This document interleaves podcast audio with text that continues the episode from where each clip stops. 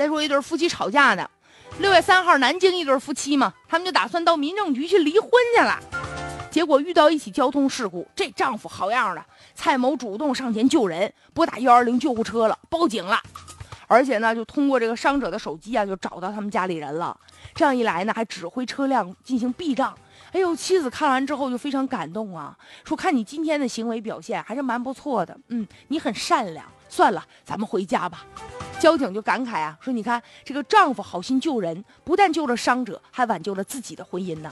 两个人本来是去离婚的，但是面对交通事故呢，丈夫啊不去离婚了，去见义勇为了。这妻子呢，也不闹腾了。说明啥呢？妻子通过这个事儿看到了丈夫的本质和优点了。而且吧，就说明夫妻俩之间其实没啥原则性的矛盾，要不然真要有原则性的，丈夫在外面真不三不四了，你你救人家妻子，我估计他也得跟你离。现在有些夫妻啊，双方缺乏一些沟通和交流啊。其实吧，就两个人吧，啊，如果说真有什么合不来的，凑合着过，还不如就离了，免得彼此有痛苦。但话说回来了，如果真是就因为冲动就要离婚吧，这个还真需要冷静冷静啊。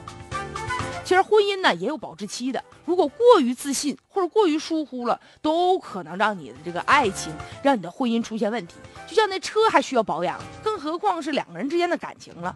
最害怕的就是什么呢？各玩各的。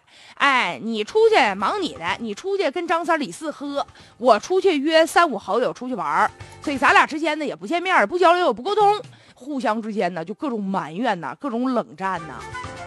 所以呢，这个男人再忙也要记得。啊，要抽空对你的爱情进行保养。女人呢，也知道换一个角度，相互理解和沟通呗。总之啊，还是那句话，就夫妻之间吧，多一些理解和信任，少一些摩擦。这话说破嘴皮子了，就是说一百年，这句话它永远是正确的。但真正做到的有几个呢？